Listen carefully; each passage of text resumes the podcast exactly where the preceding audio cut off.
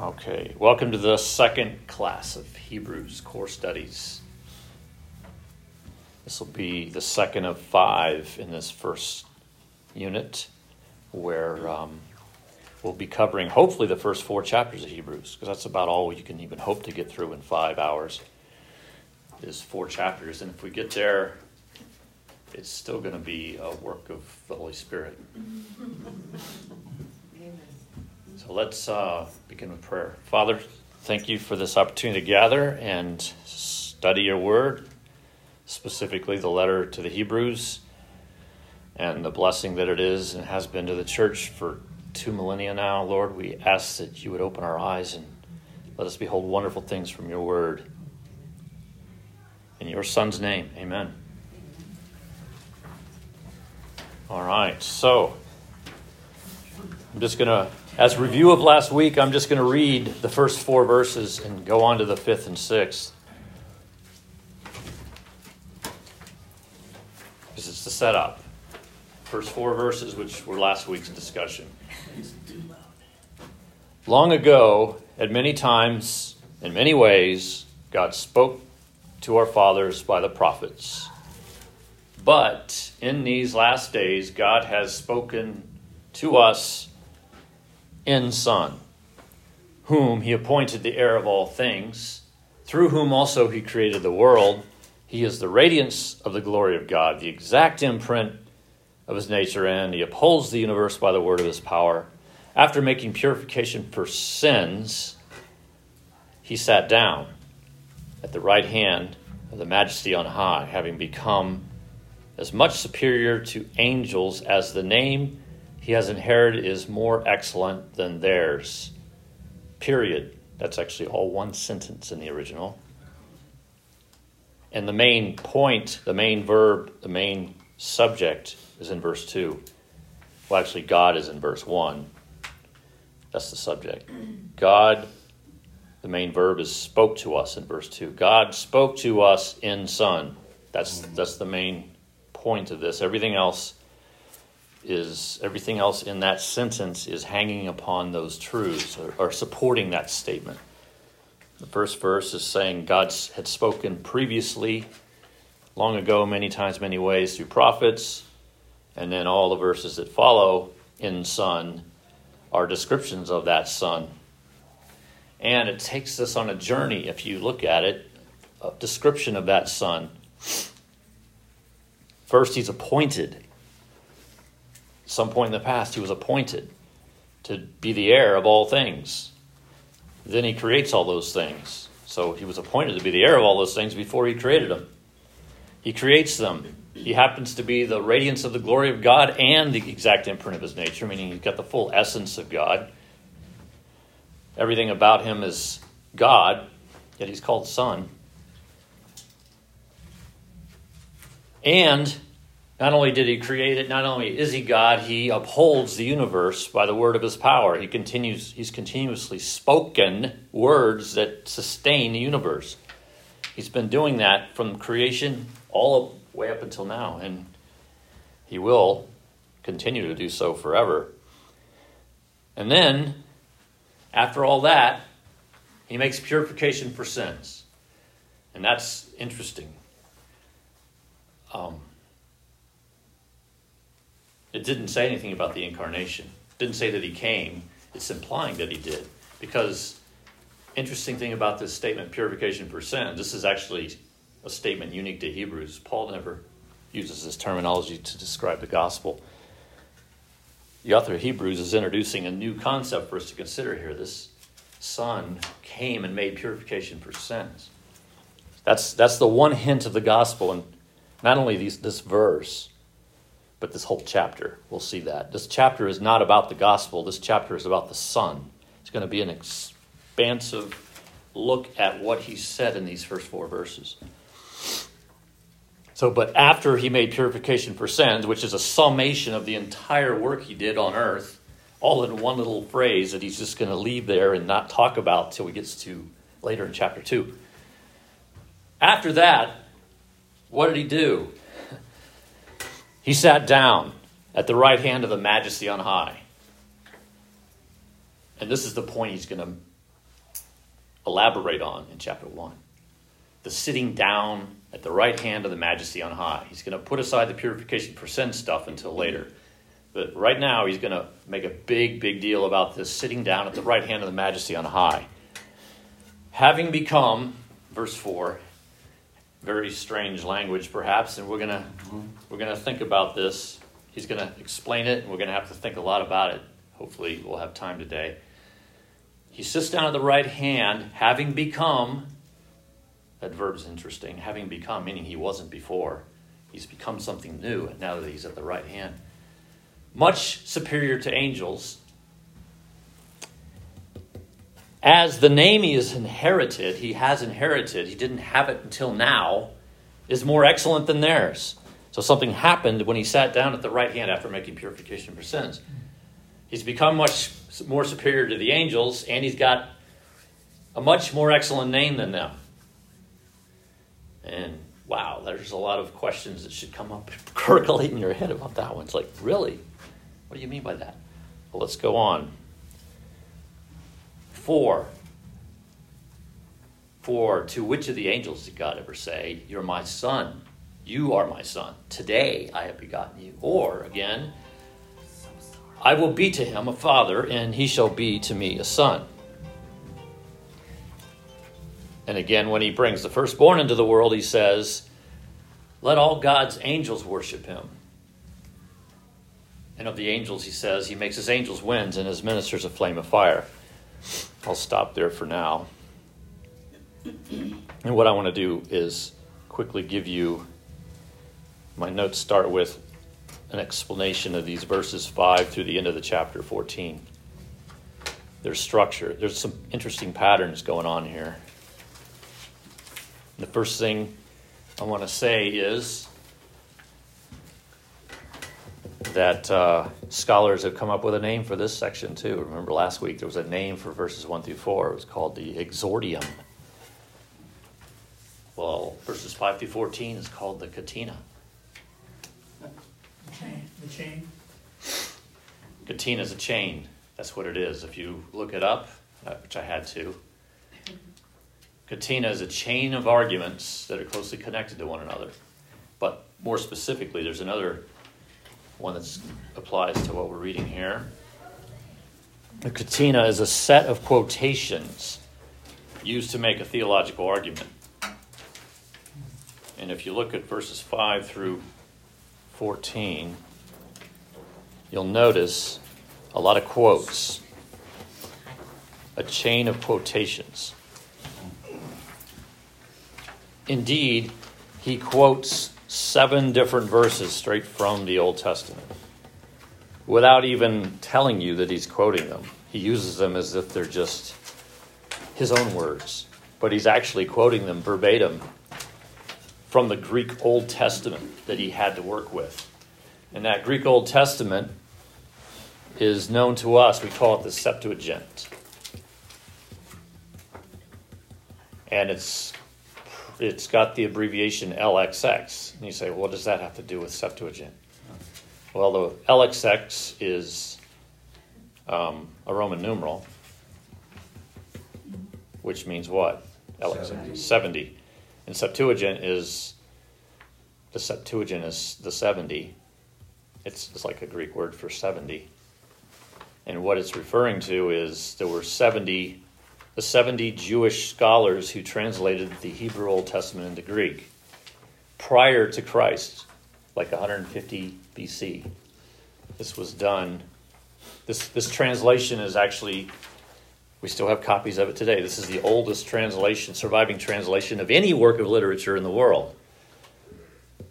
It goes back that far, 200 BC. There's somebody took 70 scholars of Jewish scholars who knew nothing about Christ, took this Old Testament in Hebrew and they made it in Greek. And the, the wonderful thing about the Septuagint's translation is before this translation occurred, the Hebrew Old Testament was really could only be read by and understood by a small community of people in a very small little corner of the earth that you can look on the map today and see Israel. It's pretty small. There's not smaller than what state of New Jersey.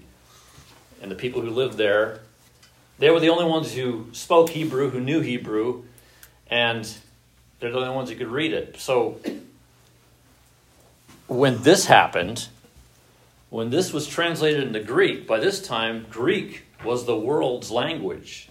It was the language of empire. It was the language of the Roman Empire, the Greek Empire before the Roman Empire. So anybody and everybody in the Roman Empire conducted business in Greek. They wrote in Greek, they read Greek, they knew Greek. It's how they communicated with each other. The different cultures all had a common language, Greek. So the wonder of, wonder of the Septuagint is that the scriptures were finally available to the whole world for the first time ever. So this particular translation was accessible to everybody who was reading at the time of Christ and during the time of the writing of Hebrews in that first century. And essentially, it was the Bible of the early church. Think about it. I mean, they didn't have any New Testament yet. This was it. They had this Greek Old Testament. And they all knew Greek well. They used the Greek because they couldn't read Hebrew. Actually, by this time, Hebrew had kind of almost become a dead language the only ones who knew Hebrew were the scribes, the educated Jews. The common Jews had lost Hebrew already, and they were speaking a local dialect called Aramaic. But they also knew Greek because they had to if they wanted to communicate with all the other nations that were they were doing business with. So this Bible, this Septuagint, is the Bible of the early church, and it's the Bible. It's the it's the Bible that this author of Hebrews chooses to quote from. And he quotes a lot. This is, this is just a sample. He's going to quote a lot in this book from the, old, from the Septuagint. And keep that in mind. It's the Septuagint he's quoting from. He's not translating from Hebrew. So if you ever take do the exercise that I've done and actually look up these quotations in their original context, sometimes you're going to be shocked and wonder, where did he get that? Because that's not what my English Bible says, because our English Bible went straight to Hebrew. He's taken what the Septuagint said, he's taking Greek, and sometimes they don't match up precisely. The ideas are there, but they use different wording. So, just so you know, because these, these verses are straight from the Septuagint. If you look at the Septuagint, you can see the verse. He just lifted it and put it in his text here. Seven different quotes in this section, and many, many quotes to come. Now, one other interesting thing about these quotes they're almost all from the Psalms. Six of the seven are from the Psalms. One is from what's known as the covenant of David that God made with David in second. It's quoted in Second Samuel and it's in uh, Chronicles as well. First Chronicles. I've got it listed there, so you can see that shows up twice in the Septuagint, also in our English Bibles, and we'll get to some of those. Just so you know, most of these are from the Psalms, and what what our author is going to do here is he's going to give a Old Testament basis for what he said not entirely what he said in the first four verses, but what he specifically said about the sitting down at the right hand of the majesty on high and having inherited a greater, more important name. He's going to explain that part with these verses more than anything. He'll say almost nothing, absolutely nothing about purifying sins. And the radiance of his glory and the exact imprint of his nature, that will be implied, as will creation will be mentioned once, and the upholding of the universe is implied. But he's not focusing on that. He's, he's going to make a case for why what he just said about sitting down at the right hand of the majesty on high and having a inherited a more excellent name than angels is so so important. And the beauty of it is he's using the old testament scriptures to make the case for him.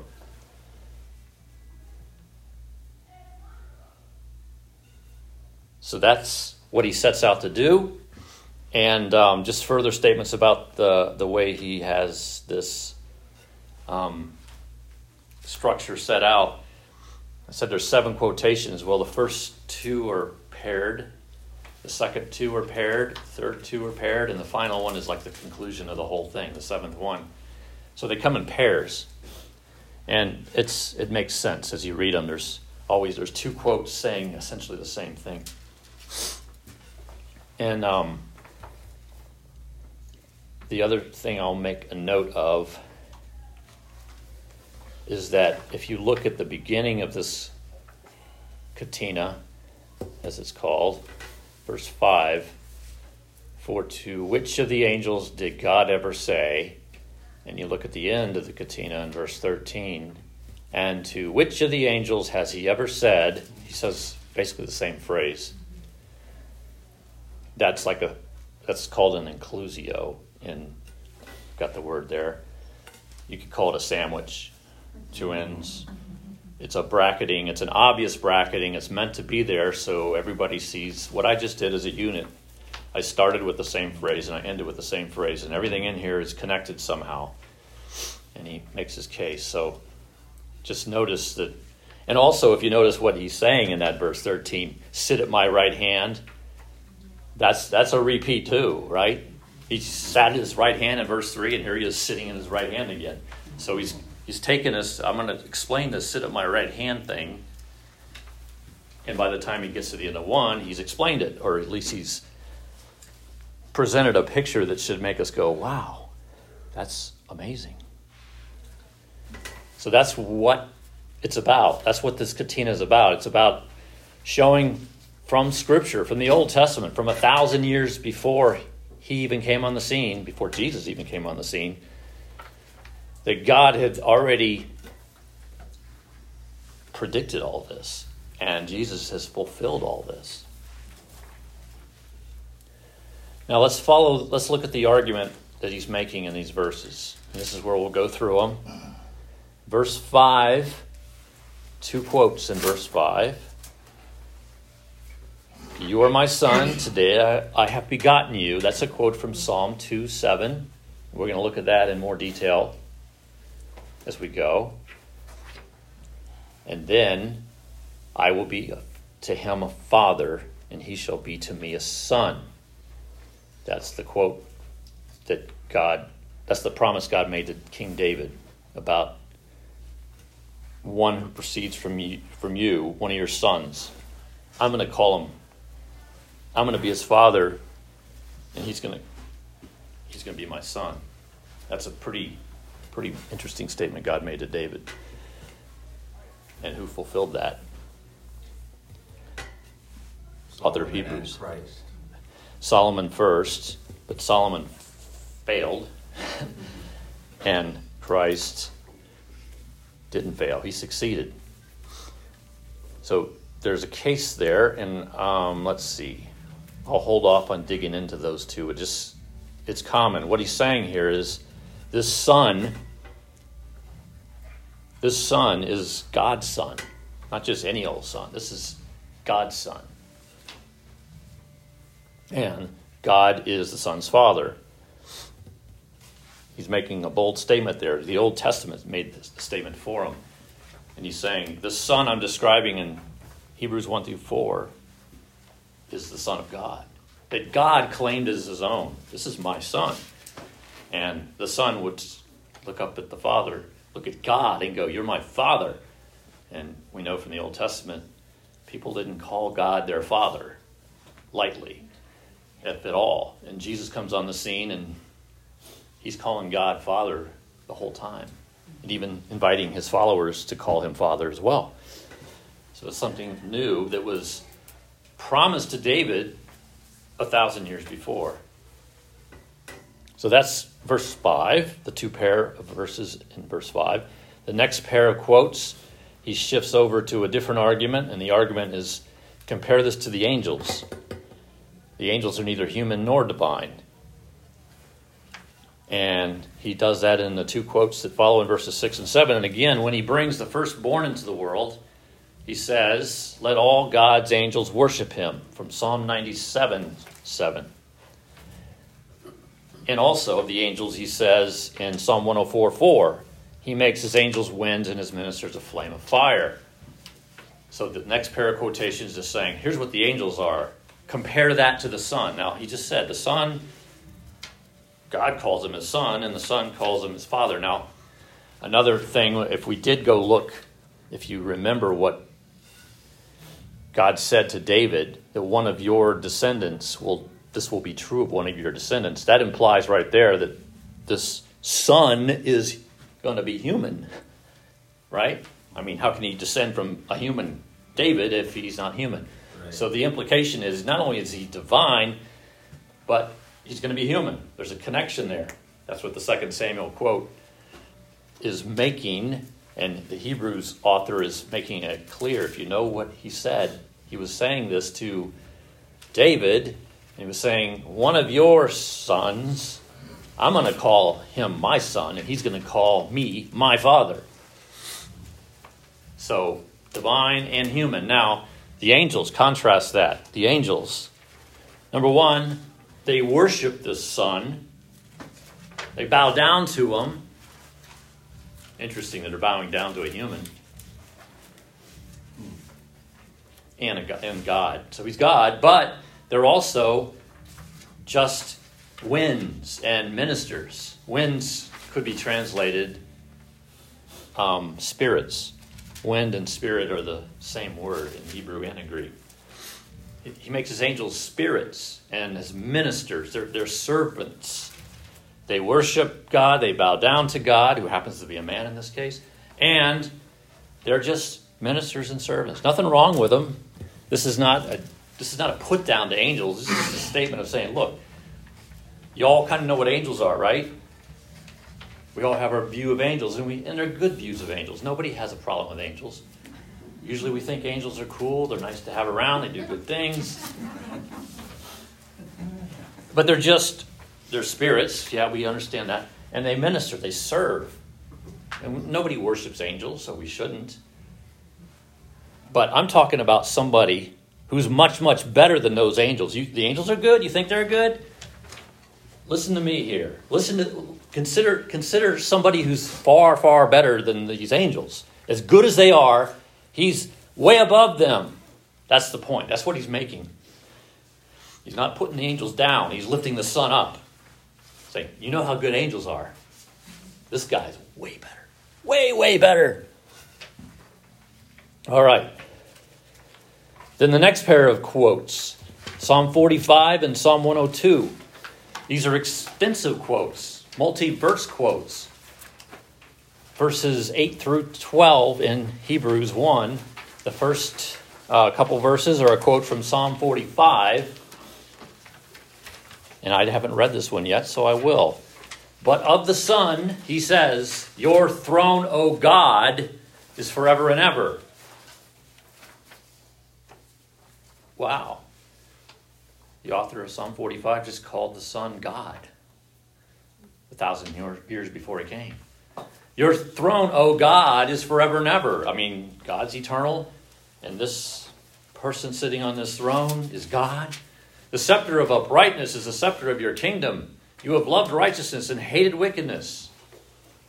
Therefore, God, your God, listen to this quote. Therefore, God, your God, so God just called someone else God, who happens to be a king who comes from David. God, your God, has anointed you with the oil of gladness beyond your companions. Anointed with the oil of gladness. What does that allude to? Anointing with oil. Who uh, priest or king? Kings were anointed. He's being anointed as a king, but who does the anointing? Holy Spirit. The Holy Spirit. That's the implication. It's not what it specifically is saying, the Holy Spirit, but you see there's a Trinitarian hint here. Mm-hmm. God, your God, has anointed you. I mean, when they wrote Psalm 45, it was God was anointing a son of David with oil. But this author is implying that God is anointing his son, who is also God, with oil. Is that word anointing, is that related to the word Messiah? Yes, it's related to it. It's, it's the verbal form. So he's the Messiah, but the Messiah is the Christ who's anointed. In the New Testament, we know that Christ has got the anointing of the Holy Spirit upon him when he, especially from the baptism onward.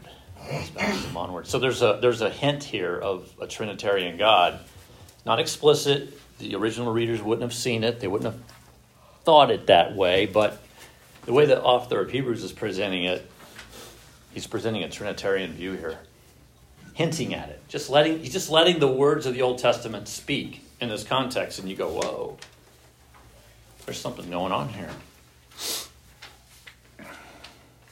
And then he quotes the other psalm, Psalm 102. You, Lord. Now he's calling him Lord.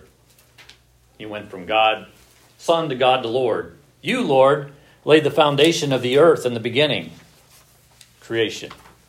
And the heavens are the work of your hands, creation. So you created. They will perish, but you remain. They will all wear out like a garment. Like a robe, you will roll them up. Like a garment, they will be changed, but you are the same, and your years will have no end. So, this statement from Psalm 102 is claiming that basically the author is saying the Son, who is Lord, is the creator of all things. But those things will perish and he will not. In fact, it says he's going to roll them up. So he's going to be the one that actually terminates the things. That's a term I haven't heard applied to Jesus, but I think it's kind of cool. He's the creator, the sustainer, and the terminator. According to Psalm 102. He's the terminator of all things. He, all these things that he created, he's going to roll them up when they're, when they're done. But he's not going to change. He's going to stay the same. So he's got an immutability, is that's the, the word that means unchangeableness. That's pretty amazing, and that's coming from a psalm as well. By the way, all these psalms are anonymous. We don't know who wrote them, except for Psalm 45 is attributed to the sons of Korah, whoever they are. But there's, they're not David's Psalms. These are Psalms. They're just, if you read them, they're Psalms. They don't say who wrote them. And the Holy Spirit is speaking through them. And the author of Hebrews is grabbing these texts and just saying, look, look, look, can't you see the connection here? The Son was predicted years ago. He's fulfilling everything that has been said of him in the Psalms. So those are the three pairs of verses that he's made arguments from. And then when he gets to the final quote from Psalm 110, 110 1, it's basically a summation, the concluding statement. To which of the angels has he ever said? Which is the inclusio in, but he hasn't said this to anyone else. Sit at my right hand until I make your enemies a footstool for your feet. That's, that's the big point he's driving at. This divine Son rules. He's ruling. He's ruling right now. The enemies aren't all at his feet yet, but he's still sitting at the right hand right now. The Psalm 110.1 has been fulfilled. It was fulfilled when he took his seat after making purification for sins. That's the point he's made, and he's made it brilliantly from quoting Old Testament writers and piecing them together. And verse 14 is a, is a contrast to 13. Are they not all ministering spirits? That's just basically, he's restating what we already saw in Psalm 104, remember? He makes his angels winds, spirits, ministers, servants. Are they not ministering spirits sent out to serve? for the sake of those who are to inherit salvation. See the difference? The Son is God, He's Lord, He's seated at the right hand, creator of all things, sustainer of all things, eventual terminator of all things. And the angels, not so much. As good as they are, that's not what they are. They are not that. They serve Him. He actually sends them out to serve those who are to inherit salvation. So the big point he's made brilliantly with the old Testament quotes, he's making the case that yes, indeed, the Son is seated, and yes, indeed, he has a, a more excellent name than any angel. Name meaning position, authority. He's sitting up there and he's superior to them, and he has inherited more, a much more excellent name than them, and he's made the case. That's, that's how the author does that. Now, I'm going to go into another description here because you're probably still scratching your head a little bit. Like, really? Didn't he just say something? See, this this is this is where you might wonder what's going on. Go back. Let's go back to Hebrews one, two, through five. All right. Verse 2 But in these last days, He, God, has spoken to us in Son, whom He appointed the heir of all things. I'm going to skip down to after making purification for sins in verse 3. He sat down at the right hand of the majesty on high. The Son sat down having become as much superior to angels. Okay, I get that. He's more superior than angels. But it's also interesting that he wasn't superior to angels for a little while. That might catch you by surprise. Like, how can God be less than an angel? Well, chapter 2 will answer that one for us. Actually, Psalm 8. He quotes Psalm 8. You've made him a little less than the angels. So it appears that God is less than the angels, but he becomes superior to them when he sits down. And he inherits a more excellent name than theirs. Well, what name is it? This is where you might scratch your head because the quote he uses to tell you what the name is is not what you would expect. The Psalm 2 7 quote You are my son. Today I have begotten you. I thought he already was a son. That's what you should be wondering about. I thought you were already the son. You spoke to us in son, you created through the son, and now you're declaring him son today? That's the superior name. You have the superior name of son that you're being bestowed upon today. It's it's it's uh it's like he's using the idea of son two different ways. Because you think he's already the son. How can he become the son? How was he not the son and he became the son? See, see what I mean? There's, there's like, and um, scholars wrestle with this. They wonder, how do I go about this? I mean, those who don't believe he was the son before think, oh, this is when he became the son. He became the son when he went to heaven. He was never the son until he went to heaven. Well, you know that's heresy. There's all kinds of scriptures, including verse 2, that says he was already the Son, so that's not what he means. Then there's those that say, oh, he's always the Son in this verse. This quote here in verse 5 is uh, just God saying, hey, by the way, this is my Son. In case you didn't know, there may be something to that, but the way this is written, the author of Hebrews is making a statement that he's being declared son publicly. Now, I want to show you when you see these quotes, it's helpful to go look at the original quote location. And let's go to Psalm 2. Uh, let's just go to Psalm 2. We're going to read this in context. And I encourage you to do this when you read through Hebrews in particular. These quotes, go back and read the context and see where he's coming from. Because the original audience probably knew these Psalms, certainly better than us. And when he quotes from Psalm 2, they know the quote, but they also know the context of the quote. Now let's listen to what Psalm 2 says. Just listen to this. And as Christians seeing Jesus, we can see Jesus all over Psalm 2. This is, this is clearly Jesus. Why do the nations rage and the peoples plot in vain? The kings of the earth set themselves and the rulers take counsel together against the Lord and against his anointed.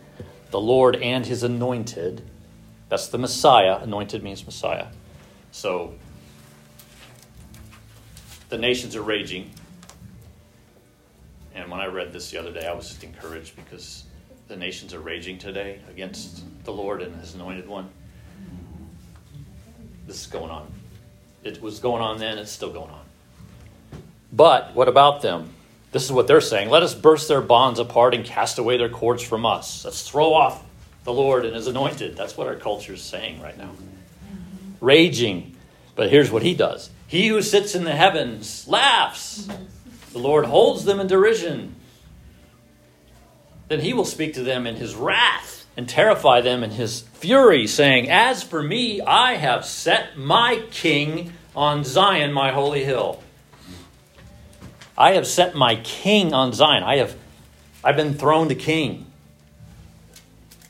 And I will tell of the decree. The Lord said to me, You are my son. Today I have begotten you. And the context is this king I've set on the holy hill is my son.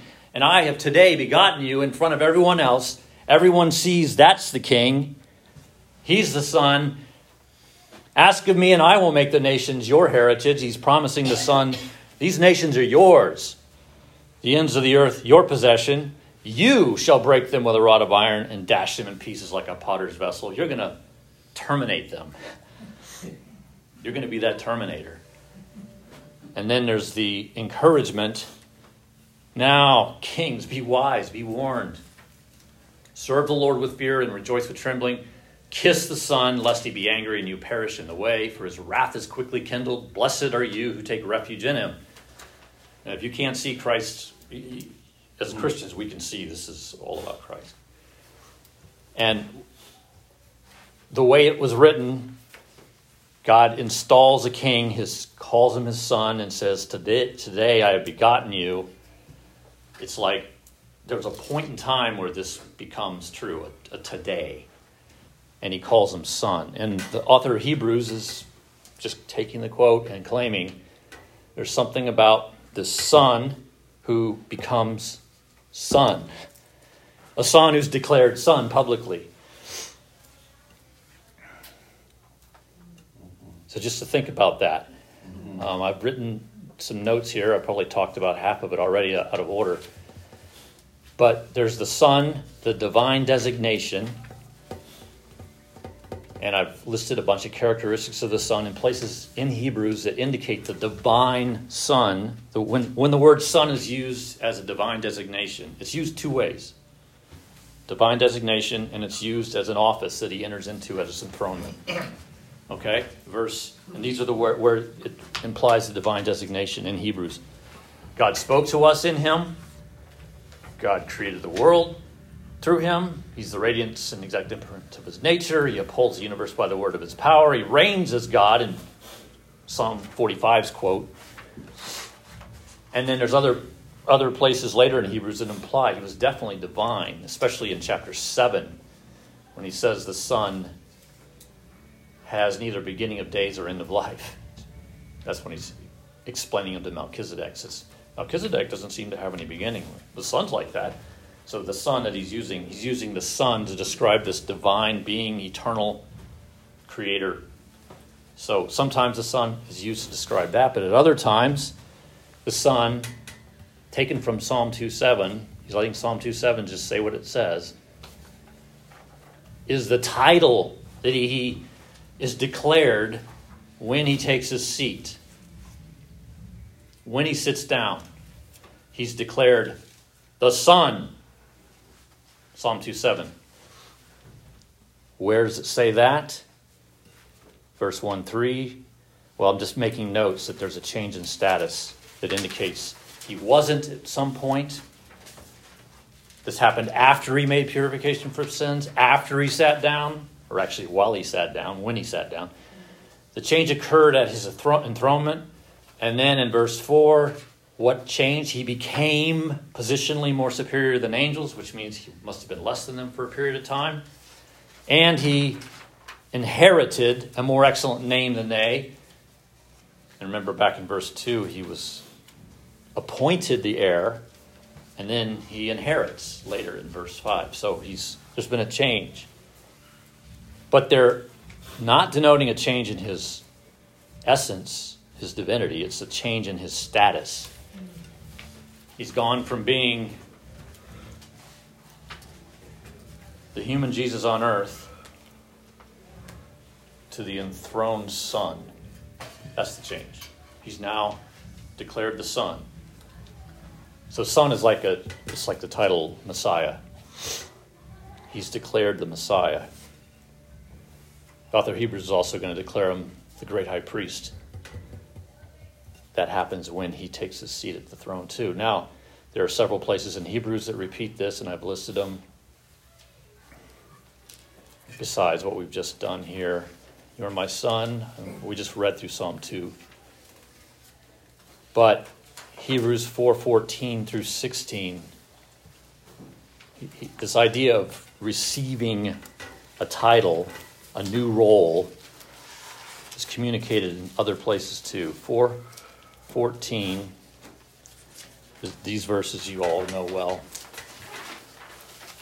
Here he's also called a great high priest. Since we have a great high priest who has passed through the heavens, Jesus, the Son of God, let us hold fast our confession. We do not have a high priest who is unable to sympathize with our weaknesses, but one who is in every respect has been tempted as we, yet without sin. All good things we'll get to in the future. Let us then, with confidence, draw near to the throne of grace. Where is the Son now seated? Positionally, he's at the throne. Um, Hebrews, let's see, what else did I say here? 5 5 kind of requotes. So also Christ did not exalt himself to be made a high priest, but was appointed by him who said to him, You are my son. There it is again. That's the enthronement. He, he didn't call himself a high priest. God did. God said, My son, after he sat on the right hand. So there's another declaration of the son as the office. And he's going to do it again in 728. Hebrews 728 repeat it. For the law appoints men in their weaknesses as high priests, but the word of the oath, which came later than the law, appoints a son who is made perfect forever. Appointing of a son. So, just to think that through. And, as I said, uh, the author of Hebrews tends to follow his mentor Paul.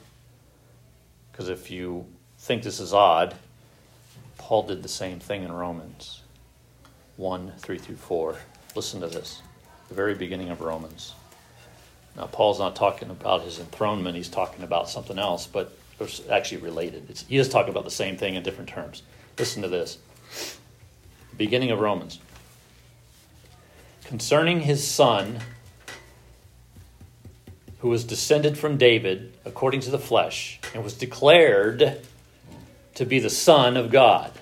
Declared to be the Son of God. There's that declaration statement. Paul did the same thing. He was the Son and he became the Son in power according to the Spirit of holiness by his resurrection from the dead. So Paul says it that after the resurrection from the dead, he was declared the Son. So he, Paul does the same thing. He was always the Son, but he becomes the Son. All right. Just thoughts. Now, I if if you if you are interested in digging into this even more, there's a good read that just was published recently called "The Paradox of Sonship," and it this is a book written proving that the son is used two different ways and means two different things in Hebrews. Um, it's a bit academic, but it's also a pretty good read. So I just commend you. The thoughts I just shared are mostly from, from this. It's a paradox. There are several paradoxes when you think about this.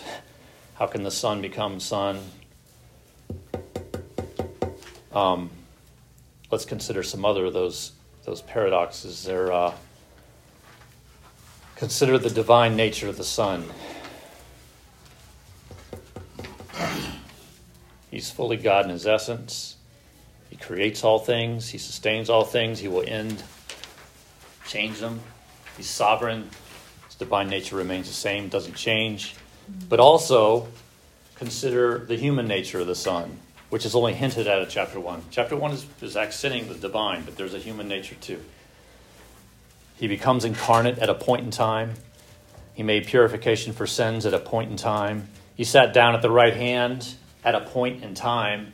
He inherited a superior name at a point in time. So his human nature, this is another paradox, his human nature did change. Hmm. It had to. I mean, he didn't have a human nature, and then he has one. And then the human nature actually, Hebrews is going to take us through this. It, it's like it's maturing, it's developing, it's he's going to learn obedience from the things that he suffers. The human hmm. nature is going to learn this. And he's going to suffer a death. And he's going to rise from the dead. And he's going to ascend into heaven. And then once he takes that seat, the change stops. He's fully mature. It's like the son has to mature into the role of the son. Mm-hmm. Interesting paradox. He was always the son, but the human nature has to kind of become the son. And by the time he human nature sits at the right hand of God, he's son, fully son. He's fully God, fully man, and he is the ruling, reigning son, and he's no longer going to change. His position will change. Other enemies will be submitted to him. We'll have a new heavens and a new earth that he's going to create as a man. That's, that's pretty cool to think. A human's going to create the new heavens and new earth. So there's kind of a parallel between the way that the Lord brought uh, Christ uh, through humanity and then matured him, and then the way that he works in our lives as believers also, in Yeah. that we have already been declared righteous, and yet he brings us through a whole process, and in the end, we will be righteous. It's, you know, there's a It's- paradox there as well. It's, it seems Somehow- to be God's way of thinking. Yeah. Yep. And another thought to have is the this enthroned son reigns right now. That's where he is. The son is at the right hand now. He has been since this enthronement happened. And curiously, the author of Hebrews calls this time in verse 1, what did he call it? Last The last days. So, according to Hebrews, we're in the last days. Because the Son has been reigning as the Son, the human Son at the right hand, in these last days, of which we're in. Ever since he took that seat, this has been true, and it hasn't changed. And it, positionally, he's not going to change until the Father sends him back to roll up the earth, to gather his chosen ones, and to change everything, create a new heavens and new earth. There will be a positional change in the future, but right now, he's he's fully God, fully man at the right hand. And this is this is the basis. This is what the author Hebrews is he's making a huge effort to make sure we get this. Because if we get this, Jesus is at the right hand of God right now,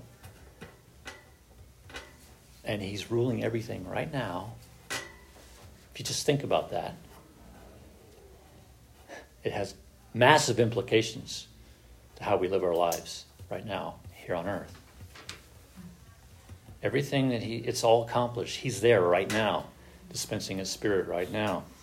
I the book of Hebrews is interestingly not doesn't talk about what it's going to be like in heaven. It doesn't have a look to the future as good as that is. If you want to see that look, you know, you can see it in Revelation or Second Thessalonians. Jesus talks about it a lot when he's speaking on earth. He's not he's not pointing us to look to that future state. He's pointing us to look to the current state. Just look at where he is right now. I have to if you if you know Hebrews well, you might say, "No, Jim, I'm going to call you on that one."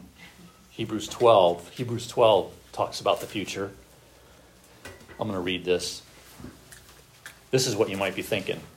But you have come to Mount Zion and to the city of the living God, the heavenly Jerusalem, and to innumerable angels in festal gathering, and to the assembly of the firstborn who are enrolled in heaven, and to God, the judge of all, and to the spirits of the righteous made perfect, and to Jesus, the mediator of a new covenant, the sprinkled, to the sprinkled blood that speaks better than a word of Abel. That's the future. But you have come. That's past tense.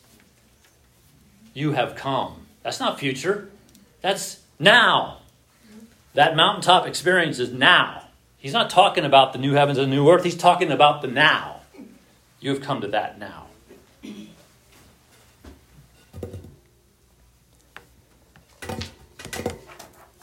And that, that belief, that knowledge, that assurance is what the author of Hebrews is going to gradually, little by little, call his readers to put their faith in. To put their faith in the assurance that that's now. That is now.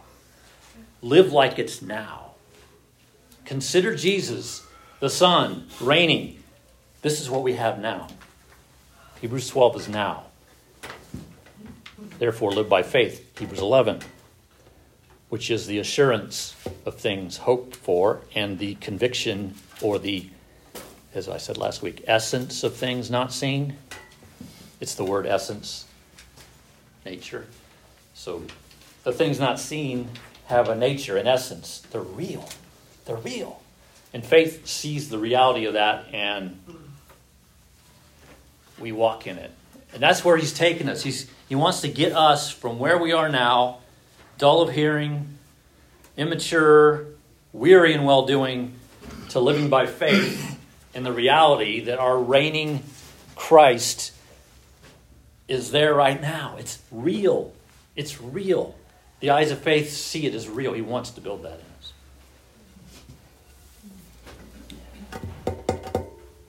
So that's chapter one.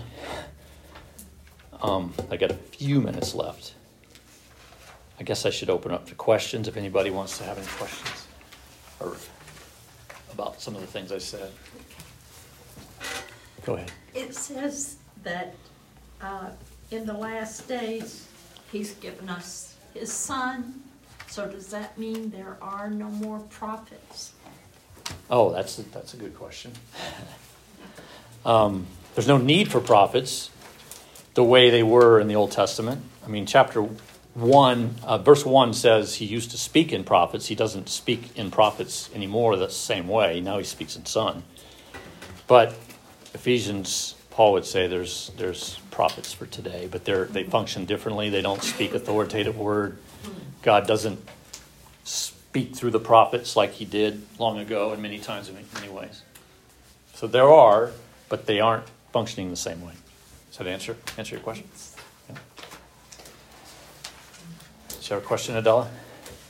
No, just yawning. I was yawning. Yeah. All right. All right. Well, uh, Gosh, that time went fast. next week we'll get the first exhortation of the book, and it actually makes perfect sense. If I had time, I would go right into it. For this reason, pay we must pay much closer attention to this son. We need to pay close attention to this son. That's the first command of the book. Consider him, fix your eyes on him, pay close attention. For this reason, pay close attention to him. That's that's the next verse, which we'll begin at next week. In chapter two, it only gets better, guys.